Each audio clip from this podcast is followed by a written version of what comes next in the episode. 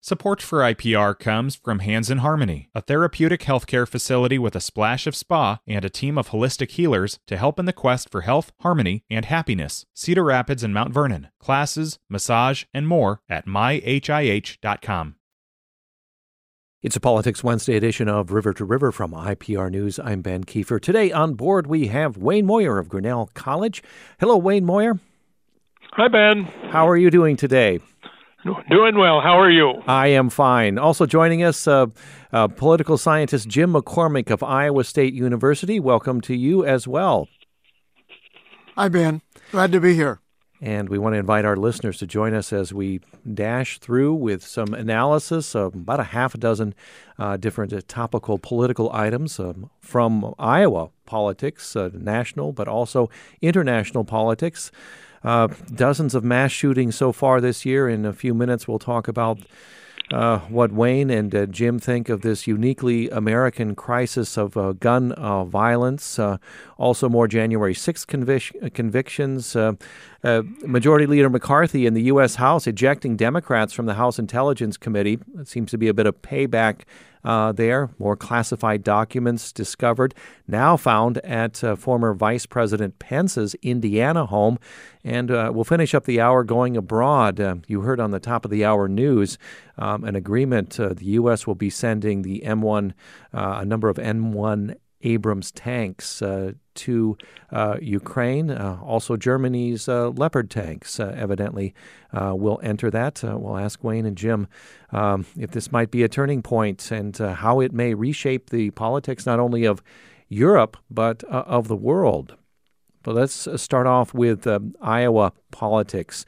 yesterday, Governor Kim Reynolds signed into law her signature school choice legislation, creates tax funded accounts, and once fully implemented, 42,000 private school students could receive state funding at a cost of $345 million dollars per year. It's amazing to think, gentlemen, this was uh, introduced just two weeks ago at uh, the governor's condition of the state address, uh, creating these tax funded education savings accounts. They go by uh, the acronym ESAs, available to K through 12 students statewide after three years, no income uh, limits. Let's listen to some audio here.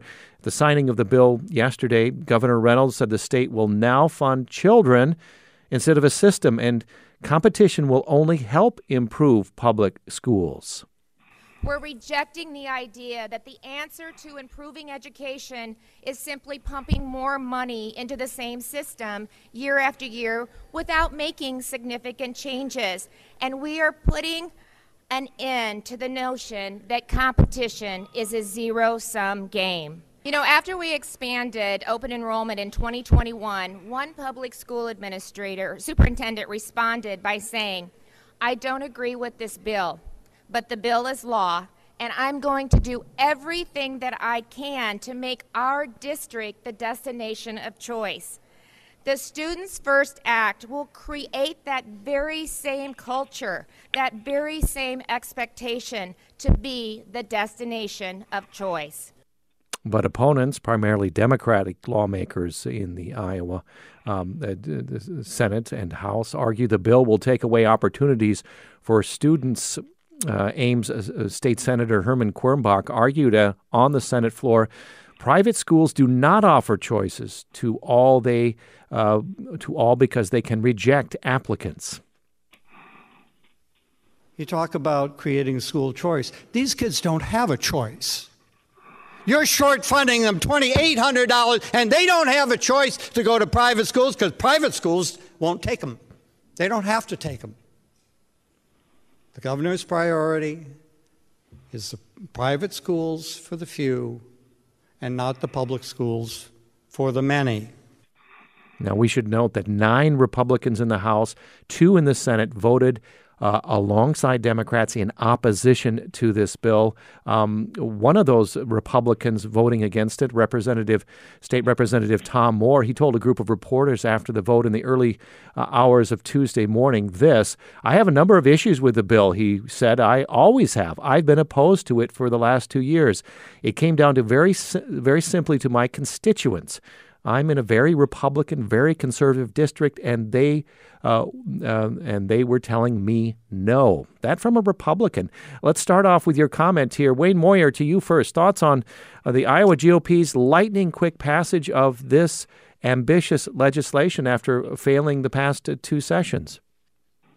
Well, I, I wish there had been much more. First of all, I wish there had been much more discussion of this before the legislature had actually voted. I think the pri- my primary concern about this is the future of public schooling. Um, there's an awful lot of money now that will be going to private schools. Um, and there will have to be innovation in terms of public schools in the future in order to keep up with educational developments, technology, etc.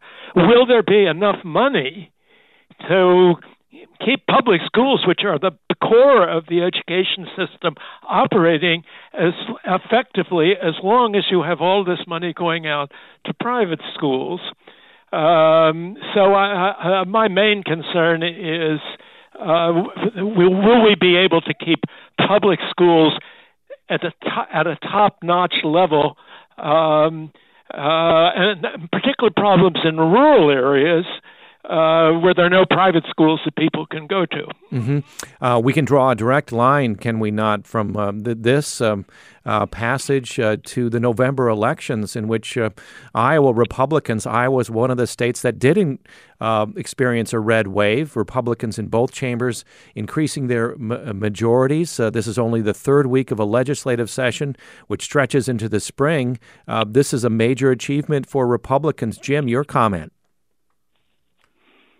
Well, you know, the governor, you know, really put it on her reelection campaign that she was going to get this uh, passed, and she, of course, you know, endorsed uh, some uh, primary candidates uh, uh, of uh, Republican legislators that had had opposed school choice in the past, and many of those legislators were defeated in, in, the primary. So, you know, she really had put this as kind of a marker uh, and but I, I agree with Wayne. The kind of the rapidity with which this was uh, flew through the legislature is should be really surprising to everybody.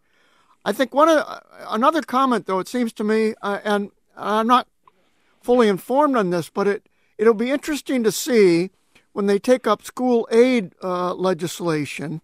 You know, and the funding for the public schools uh, that will undoubtedly follow on at towards the end of the uh, of this uh, session.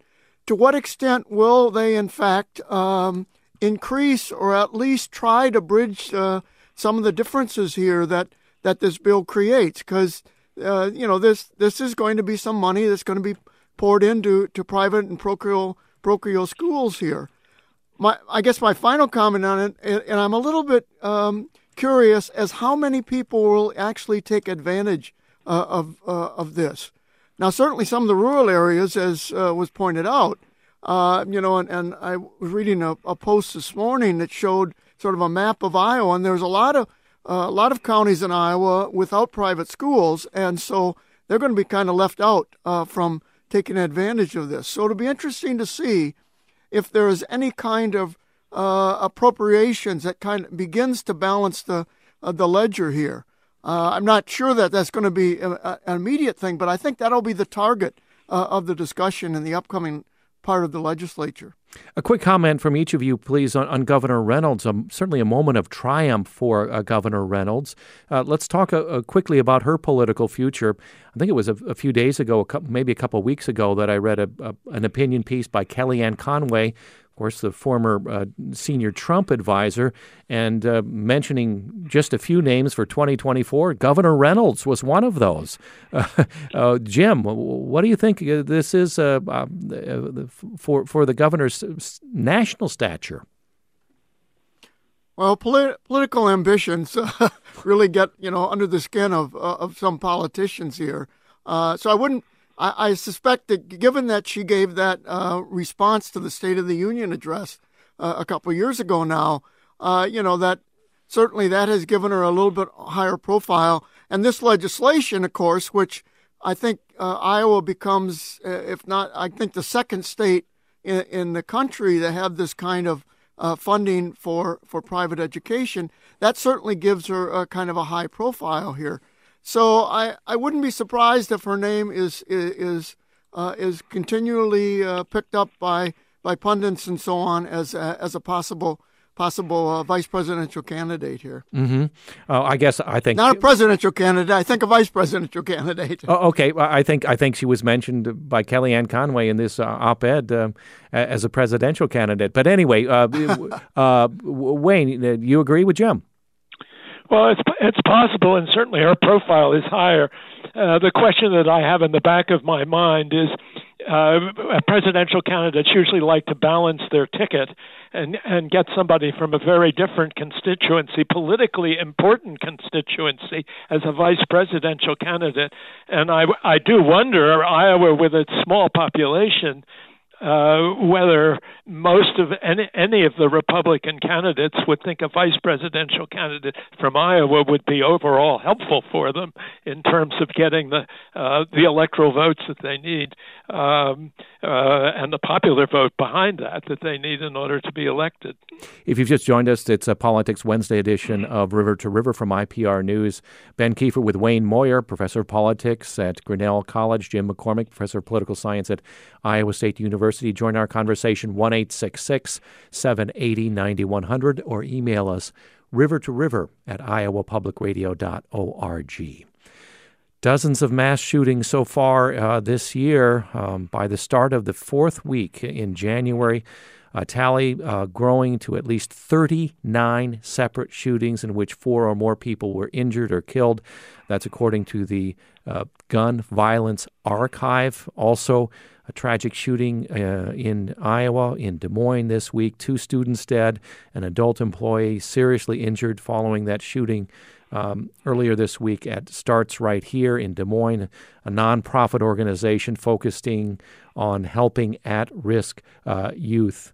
Uh, let's listen uh, to uh, th- this is uh, ma- after the mass shootings. Let's go to, to the national scene.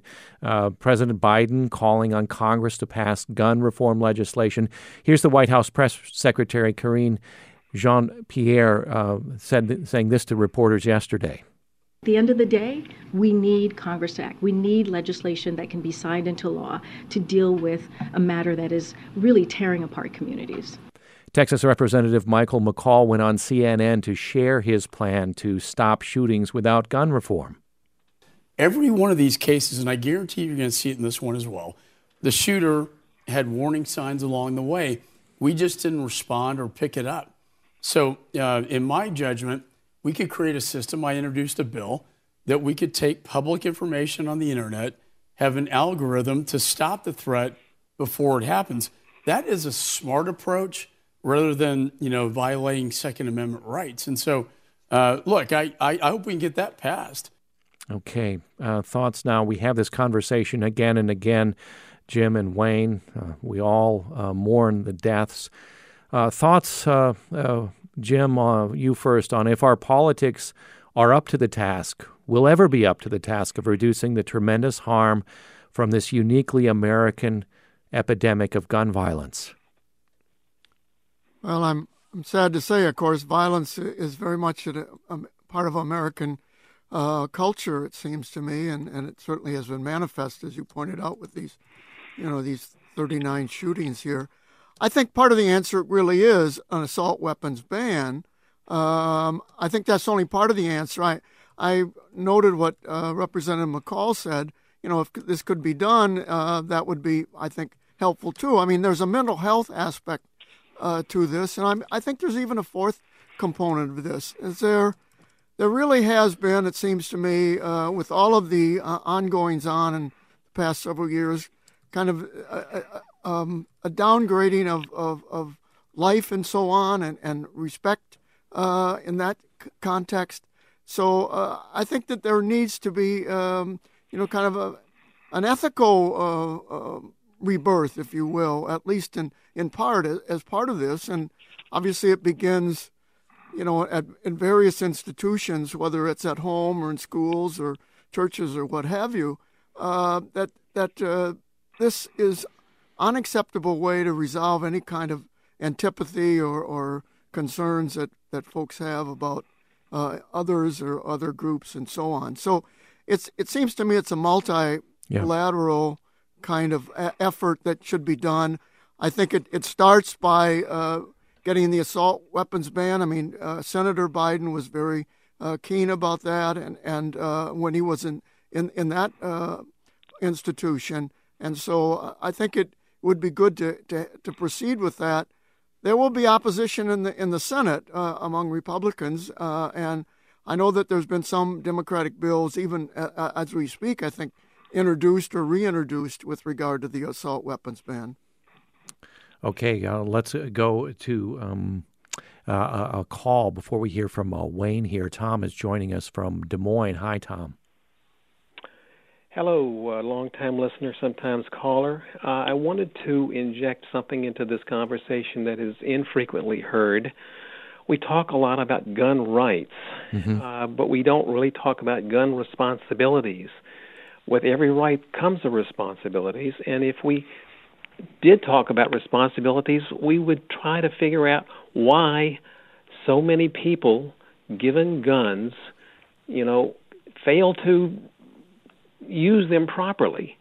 And so if we do that, then we're able to to start a new conversation and reverse this idea that has been, you know, proffered by the the gun rights and the gun culture uh, group that says that everyone needs guns for their personal security.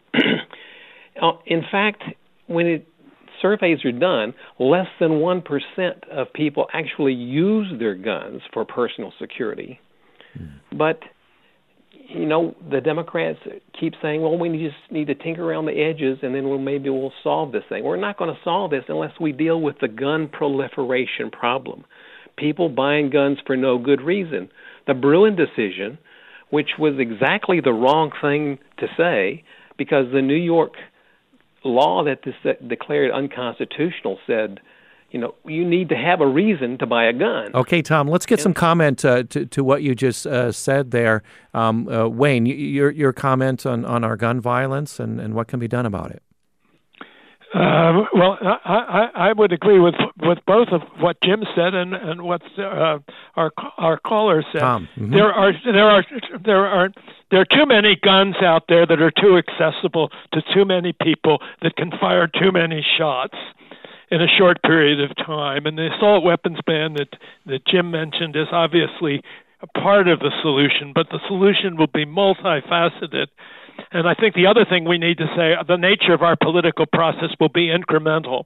Uh, we won't be able to to solve this problem uh, except through a series of small steps uh, taken over a period of time, uh, and uh, and some of it is mental health, and some of it will obviously be changing attitudes of people and communities as well. Mm-hmm. Uh, this email from Terry in Bettendorf, he writes, uh, We all know the problem. Gun companies make more money.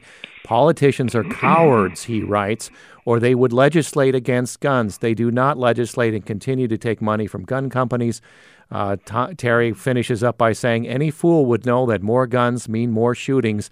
Gun murders are up 75 percent according to Terry and Bettendorf in the last 10 years. Uh, let's uh, move on. Uh, thanks uh, for that input from our listeners. Uh, other politics this week uh, classified documents now also discovered in the home of former Vice President Mike Pence in Indiana. Now, this is according to letters from Pence's representatives to the National Archives and Records Administration uh, quote, a small number of documents bearing classified markings that were inadvertently boxed and transported to the personal home of the former vice president at the end of the last administration, collected by FBI officials uh, from his Indiana home. Uh, Jim, uh, what do these now multiple discoveries of classified documents where they shouldn't be tell us?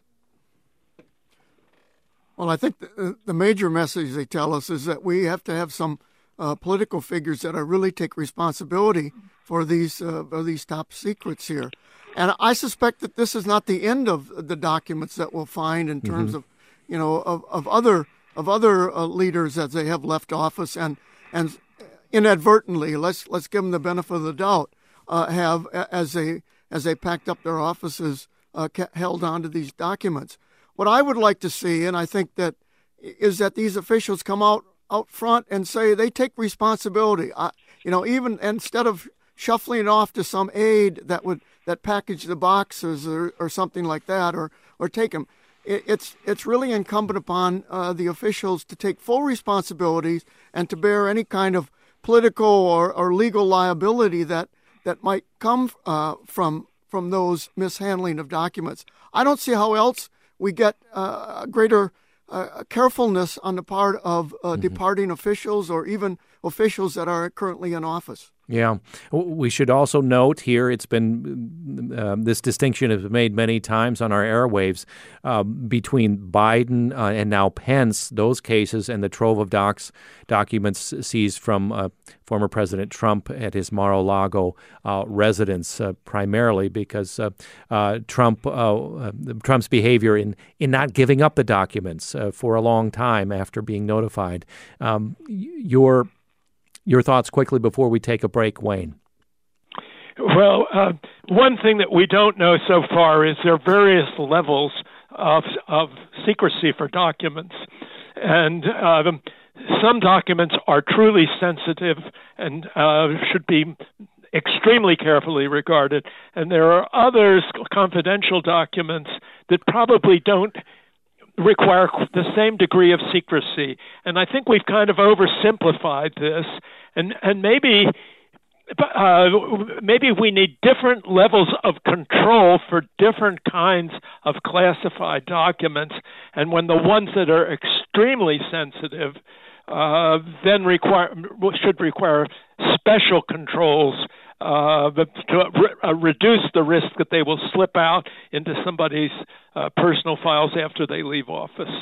Okay, we're going to take a break. Uh, when we come back uh, with Wayne Moyer and Jim McCormick, uh, we'll get their thoughts on the ejection yesterday. House Speaker um, Kevin McCarthy ejected Democratic Representatives Adam Schiff and Eric Swalwell we remember them well from the uh, impeachment hearings. Uh, they've been ejected from the House Intelligence Committee, a much anticipated uh, move. Um, ask Jim and Wayne if uh, this is a new chapter in what is acceptable in terms of political retribution. Of course, McCarthy denying that's the reason.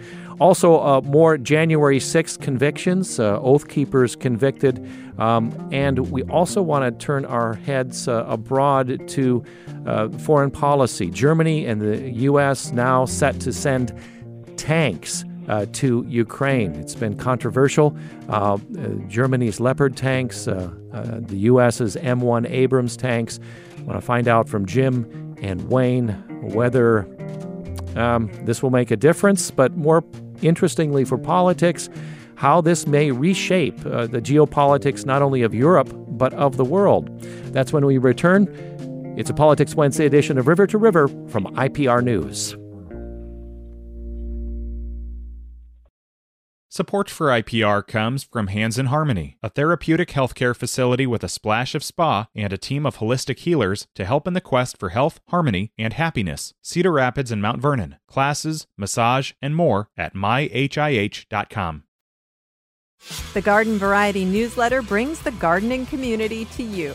Together, we'll learn about all things horticulture, celebrate our successes, and gather expert answers to your questions. Subscribe at ipr.org/gv. It's a Politics Wednesday edition of River to River from IPR News. I'm Ben Kieffer today with Jim McCormick of Iowa State University and political scientist Wayne Moyer of Grinnell College. Join us 1 780 9100 dashing through about a half dozen items uh, that stick out on our political landscape in the state, uh, nationally, but also internationally. We want to talk about Ukraine before the hour is over and the decision uh, announced by uh, President Biden to send U.S. tanks into that uh, theater of uh, war. the Germans evidently doing the same with their tanks. Well, let's uh, keep uh, uh, stateside for a few minutes. Uh, yet uh, yesterday, House Speaker Kevin McCarthy ejecting Democratic Representatives Adam Schiff, Eric Swalwell, uh, both from California, from the House Intelligence Committee. Much anticipated move, this coming after Democrats, uh, then uh, in the previous majority, voted in 2021 to eject two Republicans. Remember, um, Representatives Marjorie Taylor Greene of Georgia and Paul Gosar of uh, Arizona from their congressional committees uh, for their internet posts that advocated violence against their political enemies. Also, throw into the mix here possible payback for the decision by then Speaker Nancy Pelosi uh, to bar Republicans who had helped former President Trump uh, spread those election lies that fueled the January 6th attack um, from sitting on this special committee that investigated uh, that riot. Now, of course, McCarthy has denied his decision was retaliatory. Instead, he argued that both men had displayed behavior unbecoming of the committee tasked with overseeing the nation's intelligence services. Uh, so, Wayne, what do you make of this? Uh, well, McCarthy would not agree with uh, calling it a tit for tat, but uh, do you agree that's probably what it is here, right? it, it is tit for tat, and uh, I think it's unfortunate. Um, I mean, there are reasons if somebody is disruptive or has done, done something in the past which is totally inconsistent with the, the purposes of a committee, I could see leaving leaving them off that committee. But uh, it seems to me that it uh, that at least in this case, there's really no reason uh, to um, logical reason to exclude either of these people, and having them on the committee increases the chance that whatever investigations that will be held will receive bipartisan acceptance. Mm-hmm. Jim, is this a new chapter in what is uh, going forward? What is deemed acceptable in terms of political retribution? Yeah, I think we're going to see that as long as we have this considerable polarization, and particularly, you know, the Congress or at least the House has been, well, I guess the Senate too has been narrow, narrowly split between the parties here.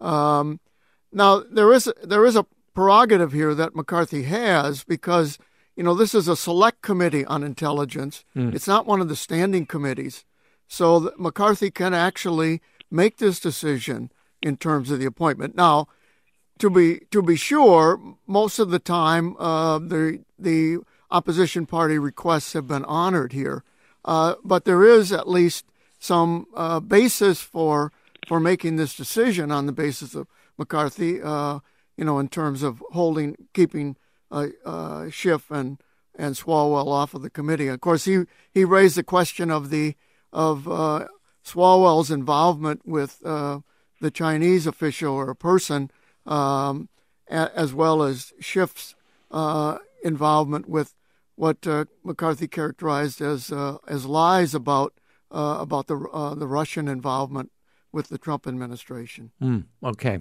Um, uh, quickly to the Senate here, we had a, a couple of interesting items of, of Senate news uh, regarding the Democrats. We have a um, representative, um, Ruben Gallego, a, a, progressive Arizona Democrat seeking the Senate seat of Kyrsten Sinema. She's, of course, a Democrat uh, we heard a lot about in the last few years, uh, turned independent. Um, now uh, she will be challenged by this progressive Arizona Democrat. Um, also, uh, I think Democrats breathing a sigh of relief. Uh, Virginia Senator Tim Kaine announcing his plans to run for reelection. Uh, Jim, thoughts on those two Senate uh, bits of news? Well, it's, it's important because the Democrats, of course, have, I think, 23 seats in the Senate uh, to defend in the upcoming 2024 election. Uh, and so having Tim Kaine run in Virginia, I think uh, obviously he would be a, he would be the favorite going into the election. I think the other question is with with regard to Sinema is whether actually she's going to run or not. Mm. and uh, you know that Gallegos, who's uh, you know in the House now, uh, is obviously announced and, and apparently has got a PAC running already uh, to raise funds uh, for his campaign, um, you know, will, will provide a, a, serious challenge. And the Republicans, uh, at least what I've picked up, is that the Republicans in Arizona are very much divided among a, whole series of different candidates uh, that that might challenge. So I'm not sure if if uh, if Sinema doesn't run, I think Gallegos would be in a in a in a pretty good uh, situation to to capture that seat. Otherwise, you know, there is the possibility of splitting the vote mm-hmm. uh, between some that want to support Sinema and and Gallegos here. But I think um, you know Sinema is in a difficult situation given given that she's left the Democratic Party and, and certainly has has alienated some elements uh, within Arizona as well. Political scientist Jim McCormick of Iowa State University, Wayne Moyer of Grinnell College, a final 15 minutes of our Politics Wednesday edition. Let's move on to um, what we uh, is is a mainstay of Politics Day. It seems now more than two years uh, after that fateful day, January 6th, the aftermath there. Four more members of the far right Oath Keepers fi- found guilty this past Monday of seditious conspiracy for taking part in that assault on the Capitol. Um, uh, the verdict marks the end of a second major sedition trial against members of this extremist group, the Oath Keepers.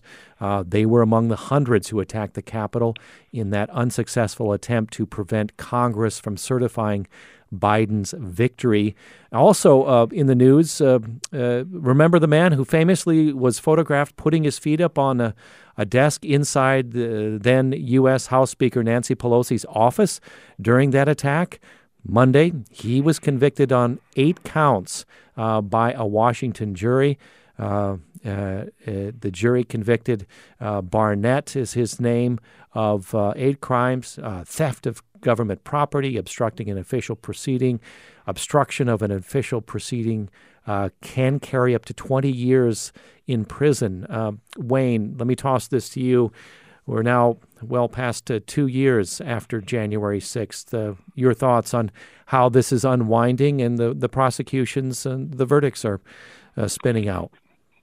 Well, it seems to me the prosecutions and the and the successful verdicts brings home just how serious January 6th actually was. Uh, the fact that you have been able to convince a jury that what these people had done was indeed seditious or in, indeed trying to undercut the operation of democracy in the United States. This is not just a charge now. This, these are convictions mm-hmm. by juries, and that's important. Yeah.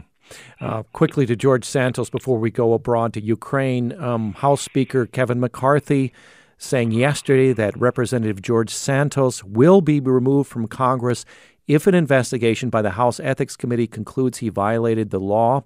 Um, the committee's investigation launched following reports that, uh, of course, that Santos uh, fabricated parts of his background, including his education, his work history, during his 2022 campaign. He's a freshman congressman. He has been sworn in, but also being probed by several federal, state, and local uh, entities. Up to now, McCarthy largely defending Santos uh, against those calls for his resignation, um, but also condemning some of Santos's conduct. Uh, uh, uh it was the first instance, though, that uh, he suggested potential consequences for this New York Republican. Jim, thoughts on on where the GOP is is dealing is in dealing with George Santos, uh, peculiar situation. Well, I, th- I, think they're trying. I think they're trying to give him uh, some procedures here. You know, by going before the ethics committee. But you know, the the House can decide on its membership, and it can expel. And I, w- I would suspect, although obviously, you know, it have to go through the procedures. But given what we know, uh, that his time in the U.S. Congress is is going to be relatively short here. Mm. you know, I mean, the Republicans, of course, are concerned because they have a you know 222 members, you know, and that the loss of a, that seat uh, would would cut down their majority to I guess three members here, um, and, and so that that's a that's a problem for them. Um, I was looking at the uh, how much Santos won that district one by. He won by 25,000 votes uh, in in New York, but I, so I think that would be a vulnerable kind of uh, district if they had a if, if he is removed and they and they had a special election here. Uh, so it could be, you know, there's there's going to be consequences uh, for the Republican majority here. But I fully expect after after the sort of the routine of the Committee on Ethics going forward uh, that that his time in, in the U.S. Congress is relatively short. Gentlemen, uh, let's go abroad for our final 10 minutes or so of our Politics Wednesday. We heard in the top of the hour news President Biden announcing 31 uh, M1 Abrams tanks for Ukraine. Uh, he says the move, though, not meant to escalate the war. In unison with that, uh, Germany says it will send an initial shipment of 14 of uh, its Leopard tanks uh, to Ukraine. Uh, these are, of course, um, cutting edge, um, the, the, very best tanks uh, in the world. Um, uh, this has been controversial. Um, uh, Ukraine has wanted Germany's Leopard tanks in particular. I think already 2,000 of them in, Europe uh, in the hands of NATO countries. Uh, Germany uh, dragging its feet up to now before the announcement, or at least that's uh, the report, uh, of the characterization of the report.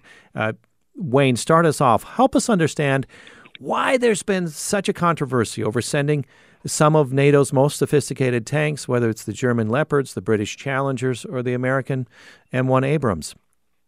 Well, uh, let me let me go one step before that. I I think there are uh, why why do we need tanks in the first place? Russia has of course drafted something like 300,000 people and they haven't all been brought into the conflict yet. And there's a strong possibility of a Russian offensive coming up very soon. And will Ukraine have the ability to stop that? And that's why Ukraine needs tanks. The problem, I think, is with Germany and Germany's record of using tanks in World War II has made Germany very, very reluctant to want to send tanks in a future conflict. Uh, and also, Germany is very concerned that had if they had just sent the Leopard tanks and the Americans had not sent the Abrams tank, that that would make Germany a target in Europe, and Germany is e- is even closer to Russia than the United States is. And then there is a sort of a pacifist strand coming also from World War II in Germany that um, makes it hard to send tanks. Um, on the other hand, the need for unity in the in the NATO alliance, which I think we have now as a result of this, uh, strengthens, I think, the our ability to protect Ukraine and to ensure that the current government is able to maintain itself and perhaps to make progress in uh, pushing Russia out of the, the, occupied parts of Ukraine. Yeah, uh, I want to I want to ask you both about um, what may be coming in the rest of 2023 and the the future of Europe uh, under a new world order where where Russia is perhaps pushed back out of Ukraine. But uh, to keep on this tank issue for just a moment, Jim, let me uh, go to you. Um, add to what uh, Wayne just said there uh, about the importance of these tanks and, and why it was such a hot button that took uh, uh weeks to, it seems, negotiate here among NATO partners. Well, one of the things, of course, it does um, escalate the involvement uh, of, of NATO partners here. and you know that that really is a is a step up in terms of the escalation and what would be the what would be the Russian response. I think Wayne has really sort of uh, really covered the evolution of this and why it why it is is uh, is necessary here, but also the uh, the the German reluctance uh, to go very quickly. I did note that Z- Zelensky, uh, president in Ukraine, said I think he asked for initially something like a thousand tank, tanks mm. would be necessary.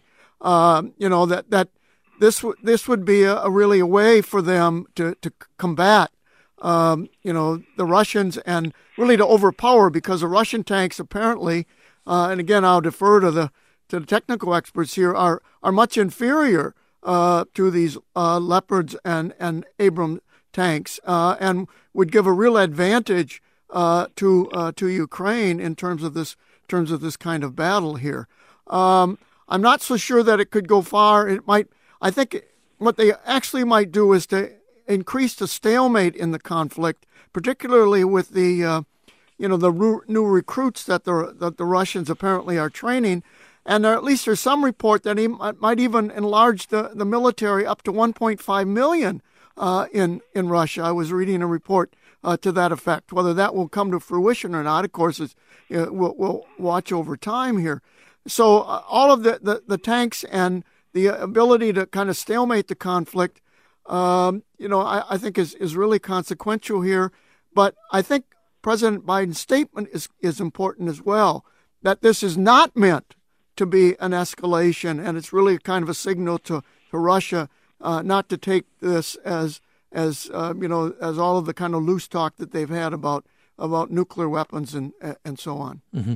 Let's imagine what could happen the remainder of this year on into next year.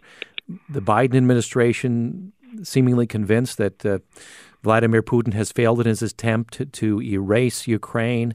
Um, also, a lot of talk about uh, you know U- Ukraine reclaiming occupied Crimea, which has been uh, occupied by Russia, uh, claimed by Russia since what 2014, and uh, the U.S. and allies beginning to to plan for an eventual post-war order. Um, Anthony Blink, Antony Blinken outlining his strategy uh, there in various uh, scenarios. Um, uh, Wayne, could you imagine in this year that the Russians not only would be pushed out of what they've taken in the past year, but also Crimea, and that we would have a whole uh, new geopolitical shape in Europe? I, I can't imagine the Russians being thrown out of Crimea. I can certainly imagine them be, being thrown out of the rest of Ukraine. But Russia has already lost power in Europe. Uh, when it tried to cut off gas supplies and oil supplies to, to Germany, and Germany has now and the rest of Europe has now found alternative sources. So Russia's lost already lost influence that way. Uh, it is it has not it has not shown military capabilities in Ukraine. So those things together, the fact that it in fact is is not able to control Ukraine, plus the fact that it has lost major part of its clout with regard to the rest of Western Europe, it seems to me is shifting the the balance of power, certainly with regard to Europe, uh, more in the favor of the European Union and NATO um, as opposed to Russia. Mm-hmm. Jim, your view on the eventual post-war order? Well, I think that you know the the idea of trying to retake Crimea is probably a dead letter. It, that that Ukraine probably is not going to be in a position to do that. I noted noted that uh, Secretary Blinken, you know, talked about maybe in a, in a kind of a, at the end of this conflict there could be some kind of an arrangement with Ukraine where we would uh, the Western powers and NATO and as well as the United States here uh, would would provide them with sufficient military capacity uh, to uh, effect uh, deterrence mm-hmm. with regard to Russian Russian claims here. It, it, immediately reminded me, frankly, of another kind of area where the United States has tried to make a, a similar kind of claim. Reminded me of the Taiwan Relations Act because it what, what, what Blinken was talking about was supplying them with sufficient military capabilities. And it's very, very uh, indicative of what the Taiwan Relations Act said that the, says that the United States will provide uh, to Taiwan. The big difference is that Blinken also talked about uh, that uh, U- Ukraine would be somehow uh, brought into the EU, would not be brought into NATO because that would be a singular signal to the Russians of uh, you know, uh, uh, over the red line here, but they would be brought into EU. So I, I, think it's possible, but I don't think we're at anywhere near there in terms of getting this this kind of stalemate. I, I, I regret to say that I think we're in for another year of war, actually, mm. in the in Ukraine here, given these you know uptick in tanks and and so on here. So this kind of post-war is, I think, a good model. Sans uh, uh, Crimea because that's probably going to stay with Russia. But I think the other is a very good, very good possibility in the post-Cold War uh, order. Quickly on the way out, and we don't have time to discuss them, but just please list uh, some other foreign policy hotspots. Uh, the two of you have your uh, eyes on. Uh, Wayne, you first for the first, well, less than a yeah. Well, we we always need to talk about North Korea. They're still doing a lot of nuclear tests and or not nuclear tests, but missile tests, mm-hmm. and that has implications for South Korea and Japan. And uh, Myanmar is always a, is always a problem, and Ethiopia is always a problem. Okay, uh, Jim, you have the last word there. What what will you be watching for the rest of this year? I think Turkey is an issue here. You know, Erdogan has, of course, announced just recently that he's going to oppose Sweden entry into the NATO. So there's going to be some uh, NATO feathers ruffled here of whether that uh, will that uh, take place or not. I think the larger kind of issue is, and, and Wayne in, in indirectly touched on it with Ethiopia here, um, is the global economy. You know, is predicted to only grow by 1.5 percent, and I think that has really serious uh, kind of economic, uh, food and and welfare consequences for for much of the, particularly the South nations of the world. Okay, Jim McCormick of Iowa State University, Wayne Moyer of Grinnell College. Thank you, gentlemen, for your expertise and analysis this hour. We appreciate it. Thank you, Ben. Thank you very much. Powered by Iowans and empowered to tell Iowa's story. IPR is where news, music, and culture meet. Thank you for listening and supporting your local NPR network station. Well, have you taken a break from drinking alcohol during so called dry January? How's that going? Tomorrow on this program, you can share your experience as we discuss the benefits of life without alcohol, even if it's just for a month. Uh, that's tomorrow on the program. We hope you'll join us. As always, River to River, produced by Dani Gehr, Samantha McIntosh, Caitlin Troutman. Our executive producer is Katherine Perkins. I'm Ben Kieffer. Uh, thanks for joining us. Tune in again tomorrow.